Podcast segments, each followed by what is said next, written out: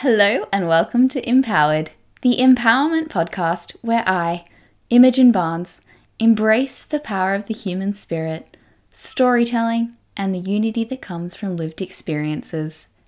Tune in to be informed, inspired, and above all, hope instilled.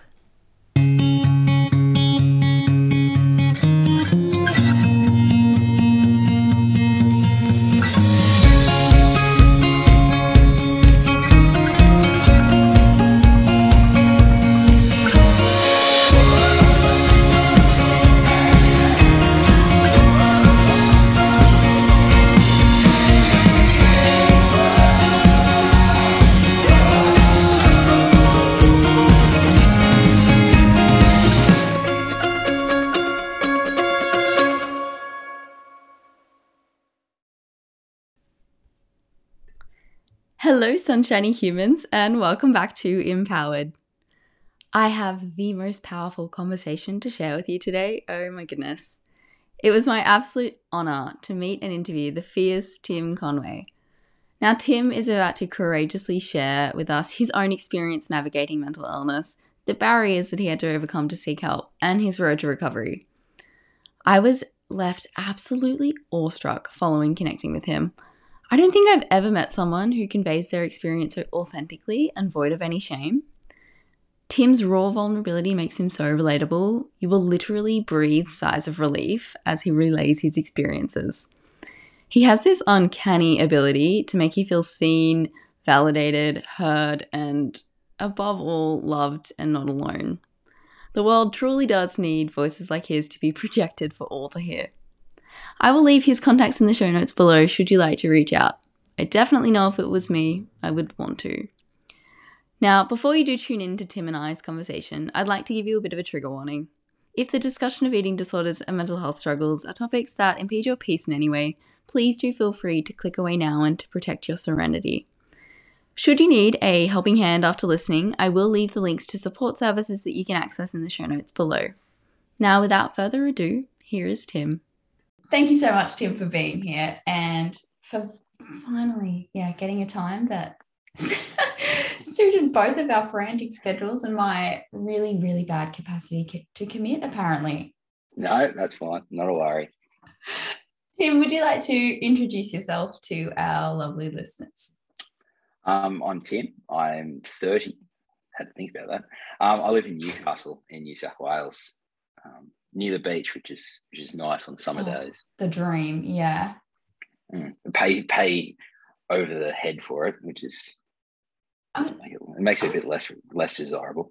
No, but it's like totally. I was gonna say, it's like it's a give and take. You know what I mean? It's worth it. At least you've got that. I live near the beach as well, and we go a bit crazy without it. I actually think the idea of the outback is kind of terrifying, if you ask me. I'd be worried if something went wrong. I'd just be brown bread straight away. Nowhere to go, nothing to do. Exactly. Nothing. No, I think that as well. Very like Wolf Creaky. Yeah. Okay, so I'm starting off season 2 with like the same icebreakers for everyone. Yeah. The first being, do you want to share something that you do that makes you feel powerful? That I do that makes me feel powerful. Yeah. I don't do much. I sort of like to play golf. Just being able to hit the ball and sort of seeing it go a distance kind of reminds me how far I've come from the start of my journey. Because from the start I wouldn't be able to hit a golf ball 50 meters, but now I can hit it with some gust, and it can actually go a decent length. Hell yeah! So I guess that makes me feel a bit powerful, just because it, as I said, just shows me where I was to where I am now. And I think it's really important to have those little reminders to show you that even on your darkest days, and I still have them, like I don't think anyone can say that's sort of recovered or is recovering, can't say that they sort of don't have bad days. So I think it's just a little reminder to just go, hey, like I know you're having an ordinary day, but think about that golf shot you hit. Like you wouldn't be able to do that a couple of years ago. So I think that's really what empowers me to continue to sort of work on things. Absolutely. It's like metaphorical and literal, like Yeah. Literal. Yeah. You're like, back in the day, you didn't have the actual strength to hit a golf ball, but you also represents like so far, how far you've come in all facets of your life, I imagine. I don't like the word progress, but I'll use it. It's progress. Yeah. Yeah, I know. It's difficult. It's one of those words too. You're like, what is it? How am I measuring it? But I understand entirely. So many different meanings, I guess. So many. All right. So the second icebreaker. What is one of your most warm and fuzzy memories? What like makes you like, oh, that was such a good moment? So I've got a couple, but there was one that sticks out just because, and it's going to go back to the time of when I wasn't as well, but I was at home. I had to move back from London because of my illness, and then mum and dad had heard about a therapy dog and how it sort of can help someone. So we went and sort of found a dog. I wanted a border collie or a Labrador or something big. Yeah. But we settled on a cavoodle, and my parents were away at the time. They dad was working overseas a lot, so my now sister-in-law took me, and I was just so ill. I don't remember like being in this. Apparently I was in this swimming pool of puppies just all over me. So we picked up a little boy, and I decided to call him Basil. Oh, that's so cute. And it actually turned out to be a good name because he's got the fluffy tail and looks like Basil Brush. Oh, that's so good. I think, and just sort of like having something that I was responsible for. It just like, I love that dog more than anything. And I think that always gives me the good feel. So like whenever I see a dog or a dog video on Instagram or Facebook, I just want to have my dog with me. Oh, isn't it? It's like a love like no other. It sounds really goofy, but they bring so much joy. Like a child, I guess. I guess it is, because it's someone that just loves you unconditionally and always happy to see you. That's what I think. This morning when I saw him. Oh, that's it. You know, you like come back from a day at work, or you leave them for 5 minutes, bless them, and they come back and you just, oh my God. Yeah, just this goes nuts. I feel like at sometimes I think he's going to have a heart attack because he's just shaking. And yeah, dude, take everything. A breath. Yeah, I know, right? But please continue. They're loving me. It's the best thing ever. Oh my goodness. I know. I also got asked the other day, are you a dog or a cat person? And like, I love animals, but my heart belongs to dogs. Love them to death. Oh no, you have to be a dog person. Just like cats can be jerks.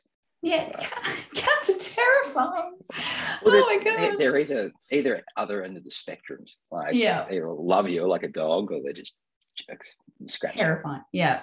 Like scratch your eyes out. That's what scary. Yeah. All right. Tim, would you like to like give us a little bit of an insight into your journey, what you're doing, how like where you've come from? So it kind of started after my 21st. I was sort of, I don't know, I'd be one of those blokes that just like go out three nights a week. I just drink what I want, ate what I want, and stuff like that. And I think because I have a history of OCD, and I just become really obsessed about things. So it'd be sort of I'd be flicking lights on and off so my parents didn't die in their sleep. And I'd be doing other things, sort of like I don't know, I'd get changed and unchanged or hop into bed and out of bed because my mind was telling me that I would be a homosexual. And there's nothing wrong with that, being a homosexual. That was nothing. But I think I was in that age of maybe 15, 16, where you're sort of discovering new things about yourself. So then when I was about 21, all my best mates and stuff like that were giving me a whole lot of stick about my weight. So I was living an unhealthy life. But from that, I just became really, really obsessed about how I looked to other people, not just myself, but I think it was always about how people perceived me. So I think everyone wants to be loved and desirable to either sex. So I just sort of really, really became obsessed about that. I've always had a pretty low self-esteem and sort of image about myself. So I just 6 month period, it sort of spiraled pretty quickly. And mum had come to me one day and said, oh, are you okay? Like, we noticed you've sort of, you've changed a bit. And I just sort of pushed it off. No, everything's fine. I'm just getting healthier. I could be further from the truth. But, and then it sort of kept spiraling, going on. And then I can't remember how it happened, but it was sort of like, oh, maybe you should go do a stint in Sydney, in St. Leonard's. So I went and did that, and it was horrendous. It was a horrendous experience. It felt like I was in sort of some type of camp. You know what I mean? Like, you do this, you do that. Yeah. And then I didn't really feel like I was sort of taken seriously because I was a male. I would, like, every hospital admission I've done, only guy. And that's fine, but it is a lonely experience. So I did that, and I said to my mum and dad, because my best mate was moving to London to work in London, and I was like, I want to go. So I'm going, you know what, I'm going to get better and I'll go. And I shouldn't have, in hindsight, being very new to an eating disorder, I shouldn't have set myself a limit. And then I was like, you know what, I'm going to reach that limit and I'm going to go. But to be honest, 100% transparency, I was not going to get to that limit and I was still going to go. I'm pretty pig-headed. So yeah, no, I get it. I moved to London a couple of days after my 25th birthday. My 24th. Got over there, shared a bed with my best mate for a couple of weeks while we tried to find a place. So I tried to find a job. And then we moved into Vauxhall, which is sort of smack bang in the middle of London, paying something like $300 each a week to share a bedroom. That sounds ludicrous. Yeah, as in... I think I was earning something like $12 an hour. Oh, and I was working 15-hour days and then just wouldn't eat. And then I started becoming the restaurant manager. And if you know English pubs, they're very tiny and up multiple levels. So the kitchen pass was on the second level. So every meal, and this is a busy pub. It's called like Young's Pub. They're like one of the bigger sort of chains of pubs in England. So I'd run up and down the stairs, getting meals and meals. Like, I wouldn't eat. What I did eat just wouldn't last. So, I started getting really, really sick. I found that my immune system was really poor. I'd have flus all the time. At one stage, I sort of slipped in a bathtub and smashed my head on the toilet. I don't remember it. I don't remember getting to work. But it also, I think my mind wasn't actually running at 100%. I think it was probably running at about 50. Yeah. So my parents came over, just come over and say good day after a couple of months. And sort of, I was getting dressed one time because I was going to meet them in Barcelona. And sort of, they saw me take off my clothes and just both started crying. It was pretty evident from that period of when I left Australia to like maybe 6 weeks when they came over, I was starting to get really, really, really cruel. So, we had a look at our options. There was a eating sort of clinic in South London near King's College, which is, I think it's the biggest one in London, probably wrong. And I sort of got in contact with them. They're like, I'll come in, have a chat. We can have a look at your options. So I went in there a couple of times. Even my best mate took me once. Wanted to be there emotional support. We got there and then it became evident that they don't take males. And they was like, basically they said, no, can't help you. We only take females. And I was like, all right. Sick. Thanks. Okay. I swear, yeah. I'm just going to go work 15 hours in the pub now. So I think there was one in Knightsbridge, which is sort of like near Chelsea and stuff like that. And the wait list was decent for that. And I thought, I had a chat to mum and dad, and I didn't want to leave London. I sort of wanted to stay there my 2 years, but it was obvious that there was no chance. I was sort of going towards being in an early grave. So what it was is mum and dad and I agreed that I didn't want to be a drain on another country's health system and HS. So it was get an emergency flight home. And then funnily enough, I met an eating disorder specialist who was sitting next to me on the flight home. You're kidding. Yeah. So had a chat, and he's like, oh, why are you going home? And I was like, oh, this is the reason. He goes, oh, well, that's what I specialize in. So we kept in contact for a while once I first got back. Put me in contact with some people, gave me some options. So when I got back, I hadn't seen my brother in a bunch of months. And I was sort of, I didn't have the energy to do anything else. I just lie in the sun. And he came out, and I didn't see it, but mum told me that sort of he came out, he saw me on the thing and just left. He couldn't, left in tears and drove off. Couldn't really look at me. So from there, did a couple of stints over in Parramatta, Wentworthville. Met some lovely people over there. Really, really nice people. There were people that sort of just made me feel welcome, but still lonely, just because you don't have that male sort of companion. I'm going to talk rubbish sport and stuff like that. So I did a couple of missions there, sort of started to sort of show some progress, and then went over to Europe again. I think Europe's a common denominator, isn't it? And then I was only meant to go for a month. I met some friends over there, met like my boss that I worked for over there, and then just kept cancelling my flight, and just stayed over there. Ended up in some snow village in Poland and stuff. And I came back and I sort of regressed again, being sort of like the master of your own outcomes. It didn't work well for me. So I went back in again. I think I did about five admissions. And then it came to an ultimatum from a sister-in-law. She called like a family meeting, family breakfast, and was like, oh, like, it's not good. Like, if you're not going to sort of put 100% into it, you're just going to have to go away again. And she's like, well, this place, but you won't be going away for a couple of weeks at a time. You'll be going for months until sort of like you learn some strategies and stuff like that. And I was just sort of just like, you know what, I've got to give it 100%. Like, my parents are getting older. I don't want them to sort of constantly sort of think of me as being sick, and I want to sort of get back to work, because I wasn't working for that whole time. I was dipping into my savings constantly, and so I think I was just sort of running away from my responsibilities, and sort of probably driving my parents into an early grave. So I put my best foot forward, and here we are again today, sort of on the road to recovery.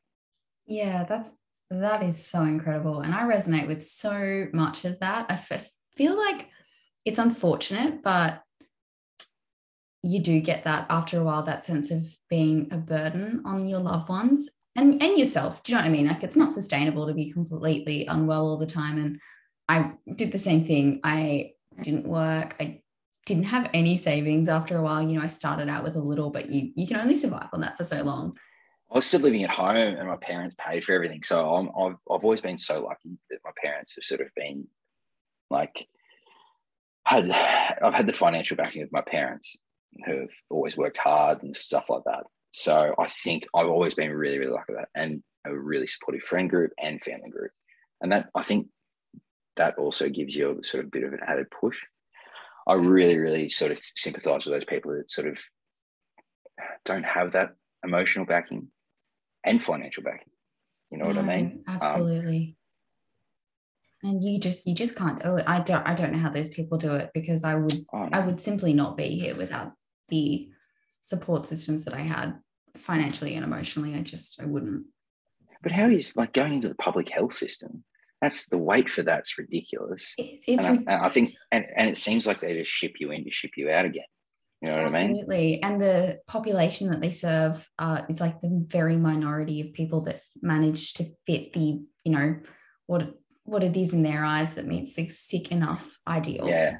Yeah, it did feel like, because I had a look at the sort of public system as options, because we just didn't know anything. No. And it was just sort of like, oh, you don't really fit in our borders, which I did. But like, it just seems like you need to fit in this little tiny statistics. Yeah. Yes. And it's like, oh, well, and then you start thinking, it's like, actually, like, am I actually sick enough? Do I really need to get help? Yeah. And then you've kind of got this weird bar for yourself as well. You know, it kind of set this threshold for some people. Mm. I think it's pretty poor how this has all been handled nationally. I expected a bit more from the current federal health minister, whose mum was a nurse. Yeah. But well, I won't get political. Oh, well, I know. Well, I was like, actually, there's pre-COVID, there's an 8 beds designated to eating disorder support in New South Wales. And is that Prince Alfred or something like that? Yeah. And even now, that has just been turned into a COVID ward. So currently there are 0 beds for eating disorder patients. And I think like I've even found myself someone that sort of is sustainable by myself. But if you get someone who's really sick, who's probably been in our shoes, like it's like their anxiety doesn't get any better when there's food shortages, because everyone sort of like, I know myself, I had my safe foods at the start of the pandemic. None of those safe foods were around. It was like toilet paper, but I was lucky enough that I was sort of able to sort of substitute things. But yeah. I feel awfully for these people that is just really trying to put their best foot forward, but the system's letting them down. No, absolutely. And there's this scarcity mindset that an eating disorder already kind of relishes in, that COVID in itself has just completely fed into. I think if I wasn't in a better place, I definitely would have suffered throughout the COVID pandemic with forced isolation and, you know, the lack of access to what I felt safe to eat. You know, it's... Yeah. I was going to ask you, I'm sorry. Yeah. Do you think that there is like more of a link to OCD and eating disorders than we sort of talk about, you know? I don't know. I don't think I'm sort of the right person to sort of distinguish that. I was doing a study actually. I did a survey for this mob in Melbourne, I think. I've been sort of hitting the Apple Watch, ignoring their calls, because I think it's a telemarketer, but they sent me an email and they were going to possibly do like a genetic test to see if there is a link. Like, surely there's got to be something. Like, is there? Because they both sort of match each other in a way, sort of certain symptoms dictating what happens and stuff like that, and the fear of the unknown and stuff like that. So yeah, I guess so. I'd also like to see if it's sort of genetically passed down as well.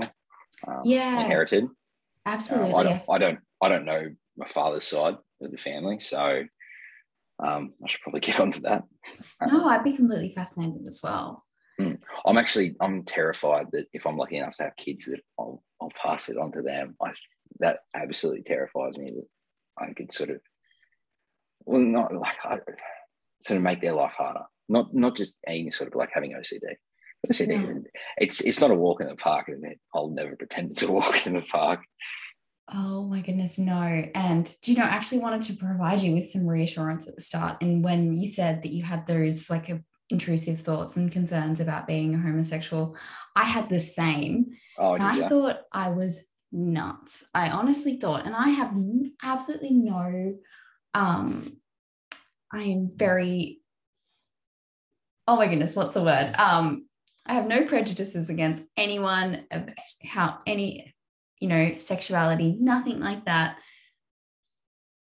But I had this deep, deep fear that I was going to become, you know, I was attracted to my friends and of all sorts of different things. And it sounds very bizarre to talk about to anyone that doesn't have that experience with OCD. But to anyone who does, I'm pretty sure they resonate immediately. I also had this really big concern that I was going to hurt people. I would get these really ugly, intrusive thoughts. Yeah. And I would think, oh my God, what if I actually want to do that? Yeah. Well, actually, I'm actually wearing my new T-shirts came, and it's called a werewolf. It's a LGBTQ, I don't know the last letter of it. Inclusive brand from America. My T-shirts, I love it. Came. Oh, I'm going to have to get it. I love that. Yeah. Love is love, people. Exactly. But it's I definitely understand. It's very funny. We don't actually have a phenomenal awareness as general society of how OCD manifests itself. I actually, there's a funny story for a couple of years ago.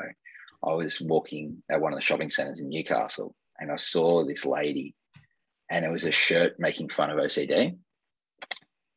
I'm not very proud of it, but I went up to her and I told her my thoughts about a t-shirt.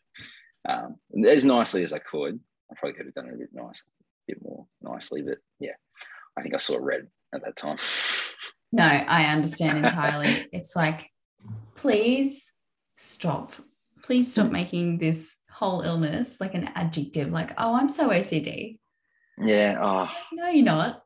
No, you're not. You can like tidy things. That's fine. That's not OCD. Yeah, I think one of my best mates, actually, he it just shows the sort of understanding that eating disorders and OCD have. He was just like, I don't know what's wrong with you. Just put that in your mouth and chew it and swallow it. Like, what's wrong with you? And a couple of my other mates were just like, dude, stop. You're so ignorant. Oh God. So, yeah, it was interesting. Interesting experiences. Exactly. And just like that, some people can be super understanding, super supportive, and then they can be the people that are the polar opposite. Doesn't seem like there's a middle ground. No, exactly.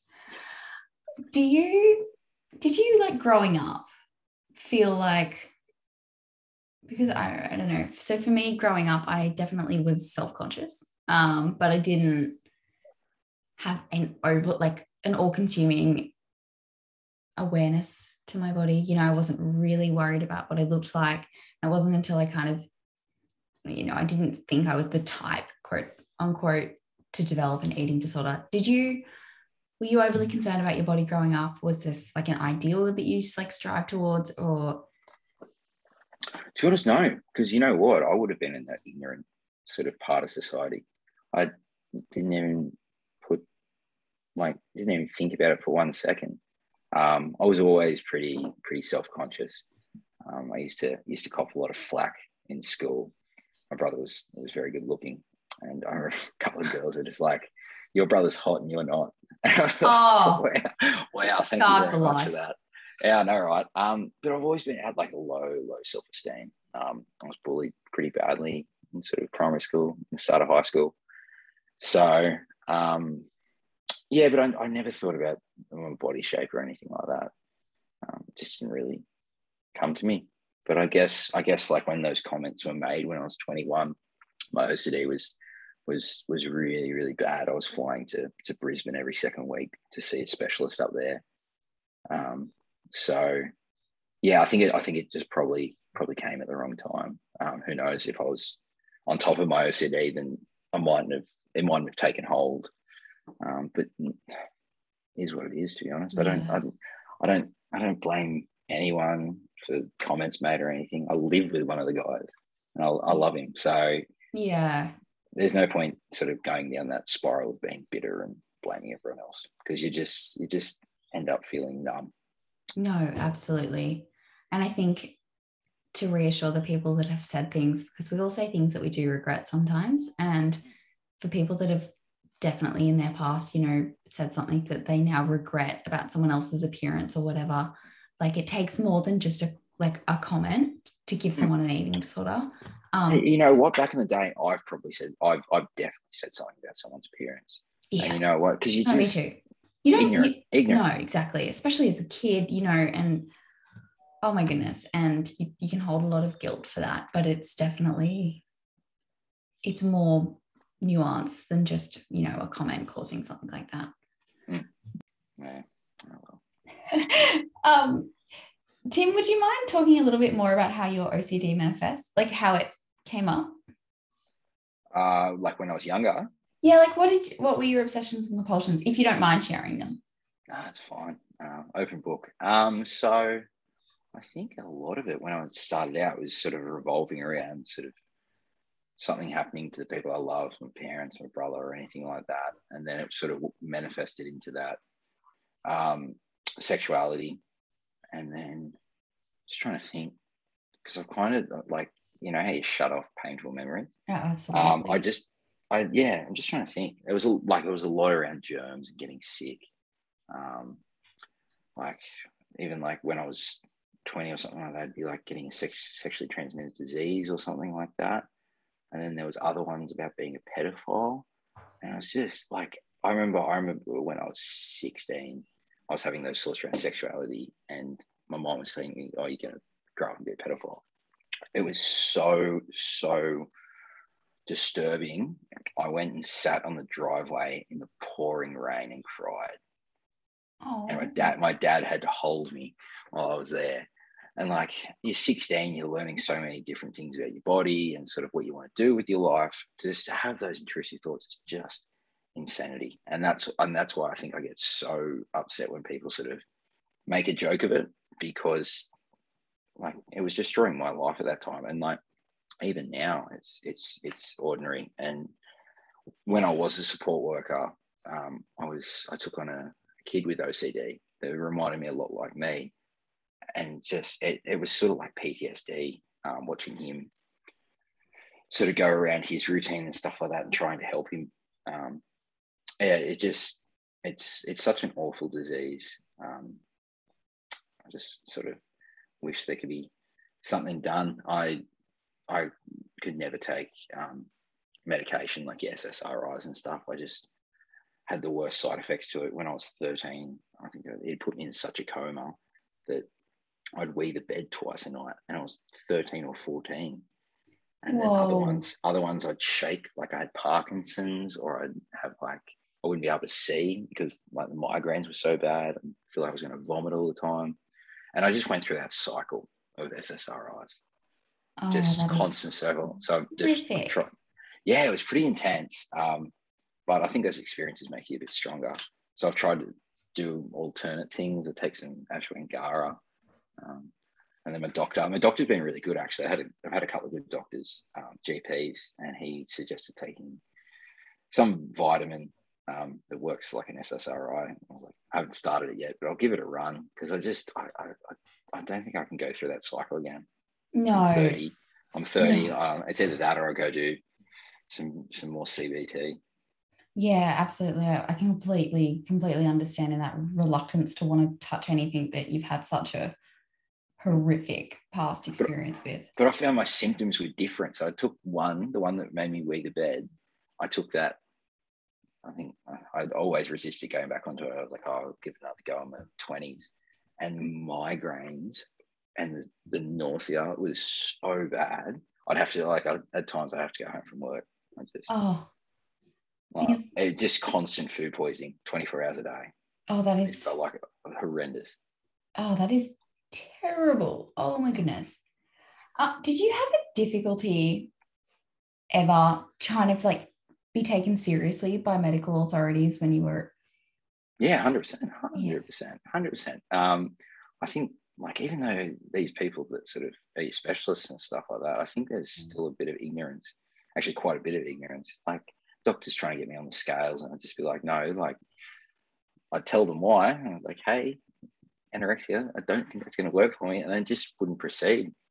Like the over in St. Leonard's just didn't really get taken seriously. They made me feel more of a burden.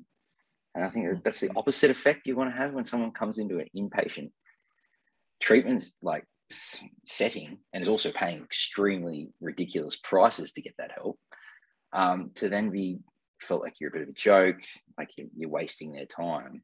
Like, it's just counteractive. And I think those experiences makes people not want to go get help again, and they just sort of sit in that limbo of sort of, do I get help, or do I just stay really, really terribly sick? And yeah, I just kind of, I don't know, I just kind of push through it. It's like other people can't. I personally, at times I was like, I don't think I can go get treatment. But I sort of, with that supportive network, it was a bit of encouragement to get back into it. Plus, I've seen doctors since I was 7 or 8 years old, and now I'm 30. So I've had bad experiences with lots of doctors, but whatever. Yeah, no, I get it. They can stuff it. Yeah, exactly. Right. You have to, like, you reach that point, you're like, that could have really negatively impacted me, that, but I'm just going to go, no, okay, moving on. That was awful. Yeah. But bad nurses as well, getting blood tests. I got a scar on my arm from one of them. Oh, my goodness. Gnarly. Just, yeah. Horrific. Like, amateur hour.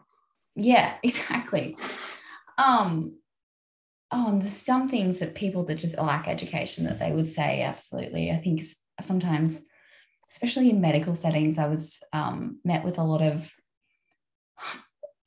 peculiar, to put it nicely, phrases and sayings and things that would just come across in conversation with people that knew I was being treated for an eating disorder, but went ahead and said things anyway.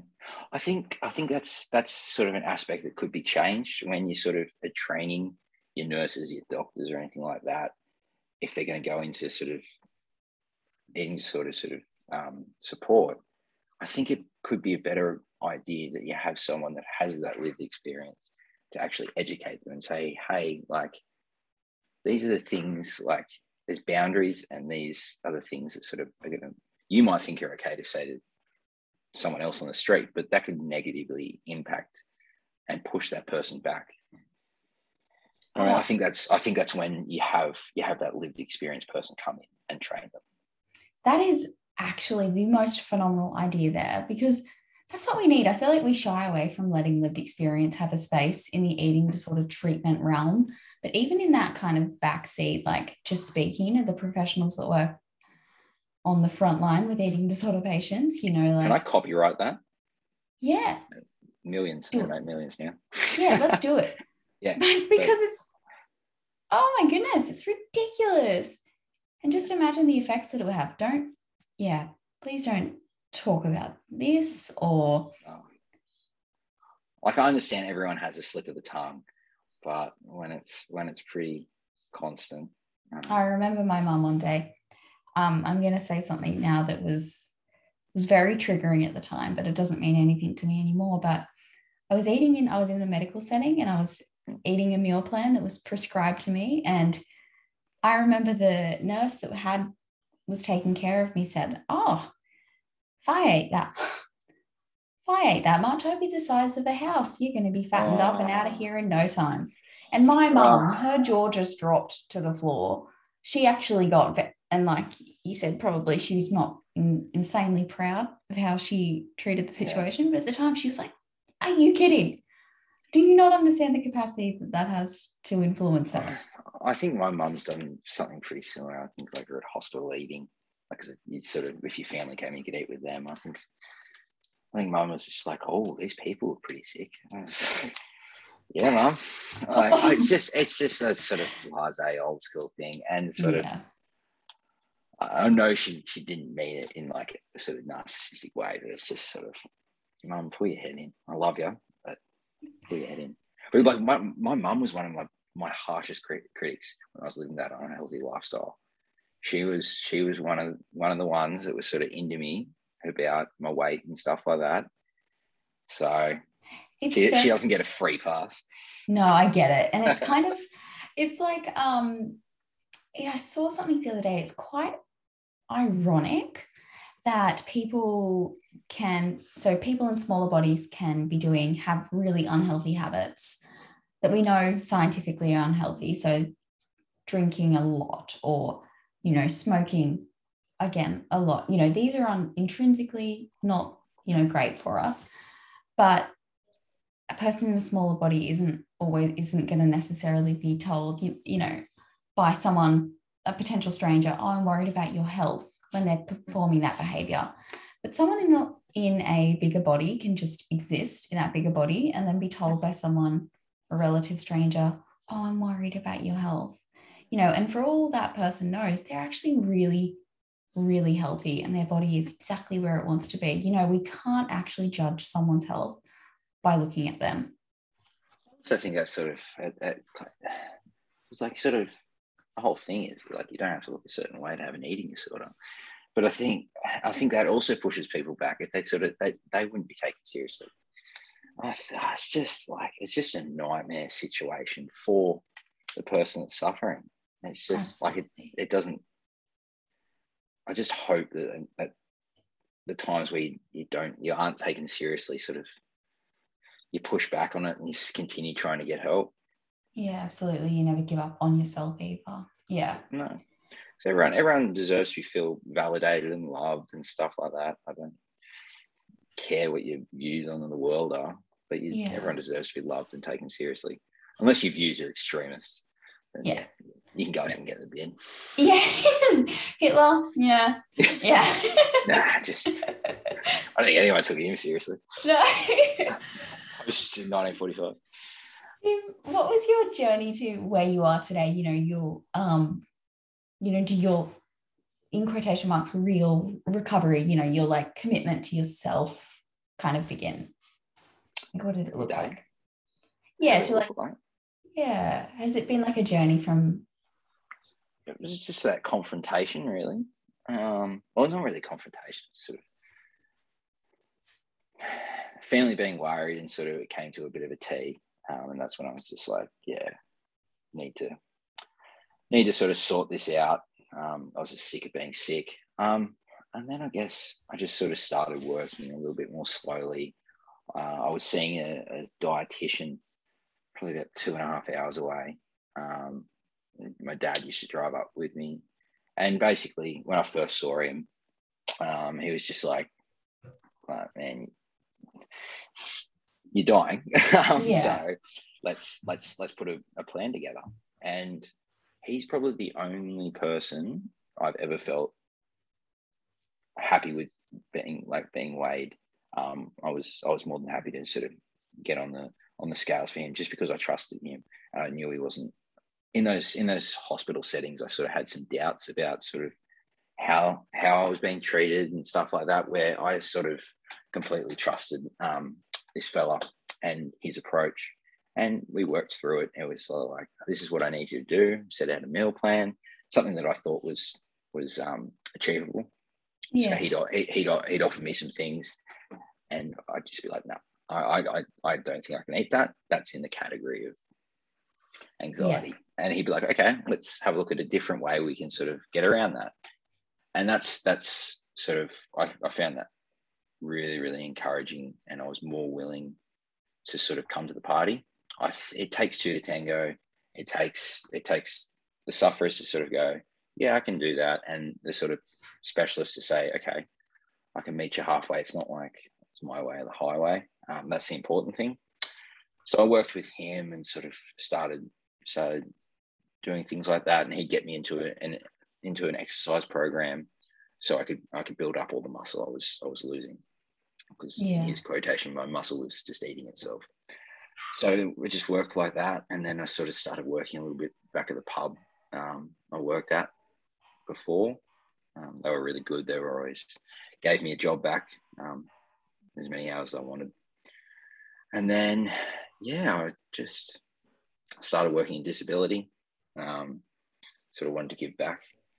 And I just continued to sort of chip away at it, because I think anyone needs to realise it's not this like quick approach. It's sort of, it takes a lot of time, a lot of effort, and you've got to work with those specialists. You've got to find someone that you really gel with. Yeah, that's important, isn't it? Need that backing. Like, you can, as I've always like said quite a few times, that emotional, that sort of supportive network. But you need people outside of like your immediate family and friends who actually specialize in these things. And it's hard to build a trust when you've been let down before. But if you can find someone that you trust, then it just makes that journey a lot easier. I just sort of kept chipping away at it, challenging myself at times. Challenged myself a lot, actually. And I still had those periods where I was just like, I don't do it. But I sort of had some mantras, and I think it's like, I don't live with my mum anymore. In my dad's bathroom before he passed away, I had like a little saying from, I think it's Carolyn Costin. Is it like the seven? Yeah, I had that book. And I made notes and stuff like that. And I printed off one of her quotes, and I stuck it up in the mirror. So every time I walked into the mirror, I couldn't put it at the bottom of the mirror. I'm 6'4", so I had to put it at the top. And I just start, and then as I get undressed to get into the shower, I just look at that quote, and and then other times I used to put a towel over my mirror, because I found like I just get myself lost. And I think if you find ways to sort of mitigate those things, it makes it a lot easier. So that quote, sort of not looking in the mirror, because then you'd start like nitpicking things you don't like. It's just, it's a rabbit hole. Yeah. So I think that made it a lot easier on my journey. Yeah, I think that's awesome. It took a bit of a dip. When my dad died, it was a bit of a struggle. My mum and my family didn't know, but I really thought that I was going to regress and sort of go back into old ways. But I remember my dad had cancer. He had a rare form of cancer, and during chemo, he wouldn't be able to eat because he'd just be so sick. And he sat me down once and said to me, he just goes, "I'm so sorry, Tim. I could never imagine how you went through this and felt so sick." And I was just like, yeah, it's pretty rough. But it was good to have that sort of understanding, to see someone in your immediate family that sort of understood that eating just made me really anxious, because when he went to go eat, he would just feel so anxious and stuff. So yeah. That made it feel a little bit better. But I thought I was going to regress after he died, but I remembered that quote, and sort of he always said to me that he never wanted to see me sick, and said he was always proud about the effort I made. Yeah. So I was just went back to being pig-headed about sort of doing it for him. So yeah. That's what I continually do, is continue on this, in quotation marks, recovery. Yeah. For my dad. So that's so incredible. Do you remember what the quote was? I had it in my bedroom as well. I don't remember. No, that's okay. I'll have to look it up. Carolyn Costin has a...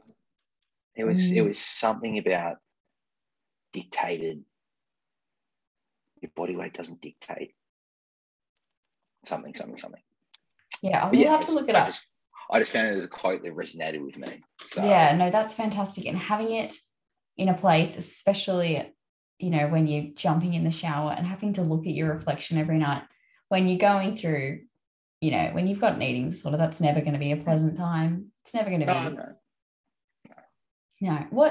Do you mind me asking, you know, what kind of relationship you have with your body now? Is it like a neutral one? Is it... I don't know. Like, I've always been my harshest critic. Yeah. 100%. No one could be more of a critic on myself than me. Like,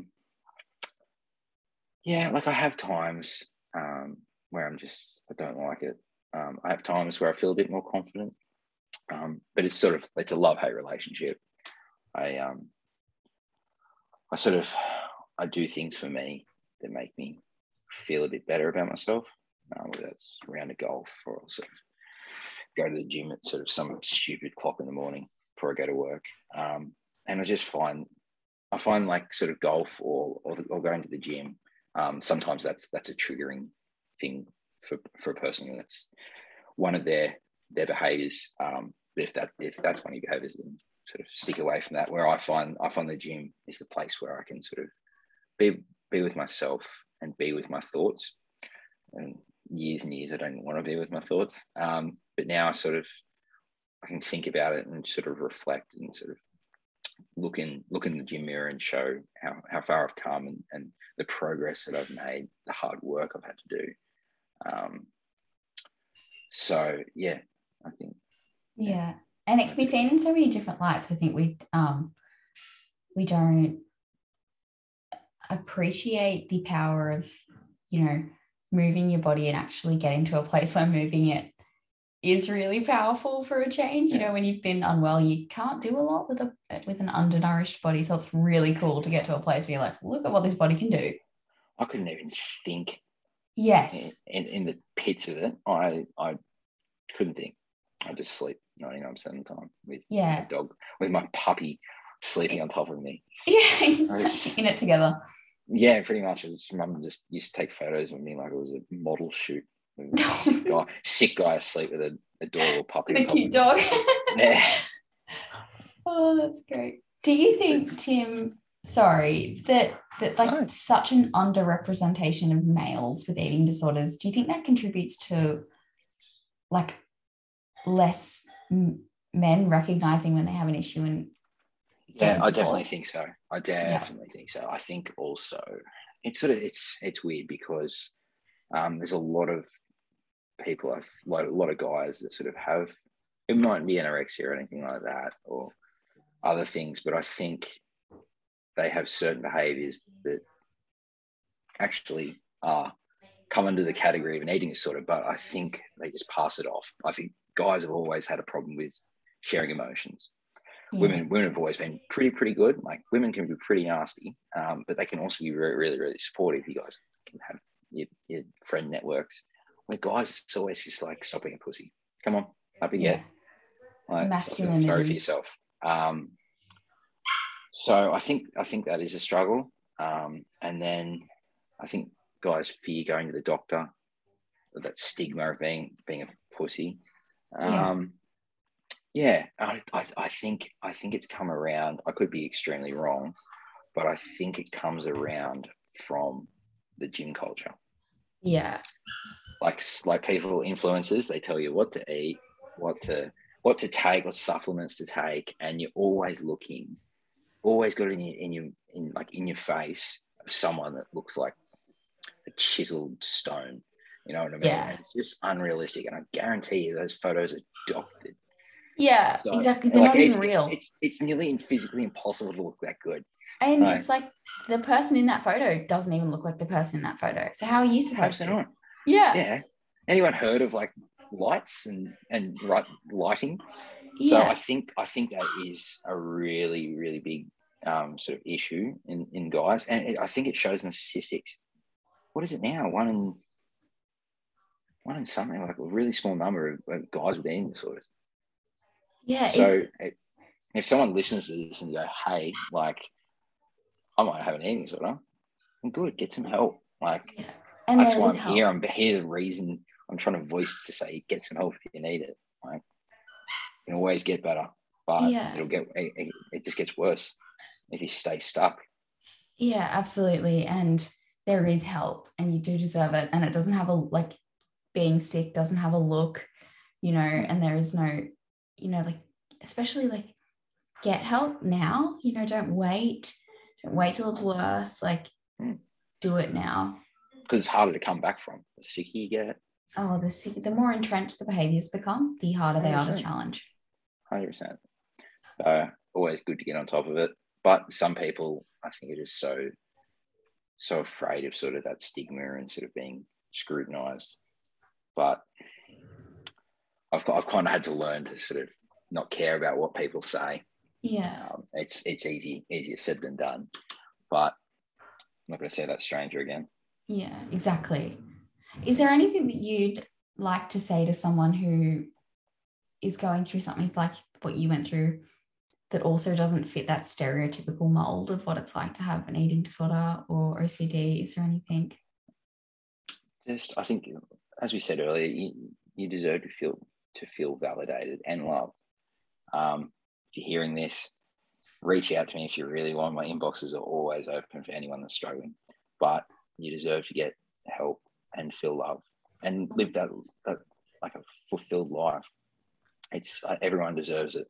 So you're no different, to be honest. Yeah. If I can come back from being really crook, anyone can. That's so. It's just amazing. I know what it would have been like to be in your shoes and to hear someone say that. And it's just like that. That's what you need. You need someone who understands and can offer hope and can say it gets better when they've actually got experience in what you're experiencing. Because it's... you get doctors saying, oh, like, it'll get better. You don't know. You don't know. Yeah, you have no idea. All right, we'll go into hospital for a month at a time. Come with me and see how you go. Yeah. But You'll meet people. I've met people in hospital that are fantastic. I still talk to them, and like, even though they're not the same gender, they're great friends. Absolutely. So it's not all doom and gloom on the journey. You do meet some lovely people. Yeah, incredible. Like, we're sitting here, and the thing that connects us is the fact that we've been through some pretty shitty experiences. We had a couple of laughs. Yeah, exactly. Yeah, it's worth it, right? Like, if it's just for this, it's worth it. Mm. What does your like day in the life look like now compared to the, you know, once, you know, when you were really unwell? Like, what makes life so much better worth living? Having the energy to do things. Like, in saying that, I get up at like 3:30 in the morning and then work all day, but I sort of get a bit tired. Yeah, no kidding. Yeah, the coffees wear off after a while.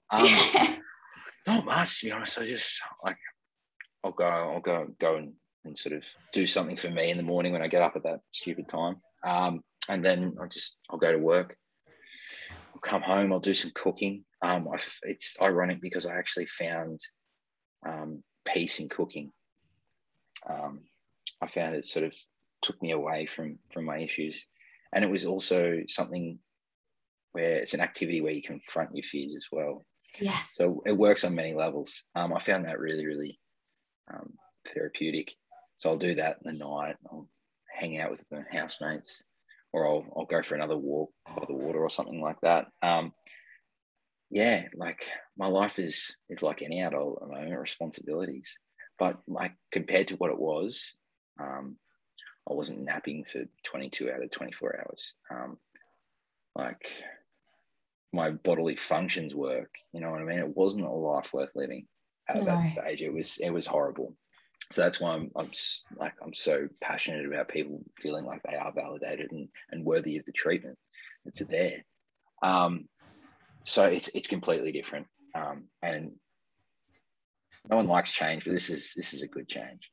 Yeah. Something I'm proud of. For the work I've put in. So you should be. Yeah, 100%. Anyone that sort of puts their best foot forward, or even if you're just dabbling in the road of progress, should be proud, because that first step's the hardest. Absolutely. Yeah, exactly. If you like, can you just give a few words of empowerment to someone who might be, really, really ambivalent about whether or not they actually want to start to do something to challenge their eating disorder? I don't think I can, because I think it comes down deep down.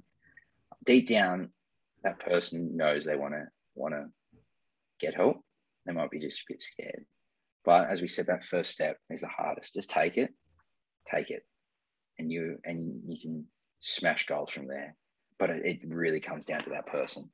Yeah, I always what I did is, like, I used to say out loud to myself was like, how much do I want it? How much do I want to sort of go back to full-time work and have kids, get married, go traveling? That's the things that I used as sort of, can't think of the word now. Like ammunition, like. Ammunition. Yeah. Talk too much, so my brain's gone numb. Okay. I use those. I just set some small targets. Don't set your long targets.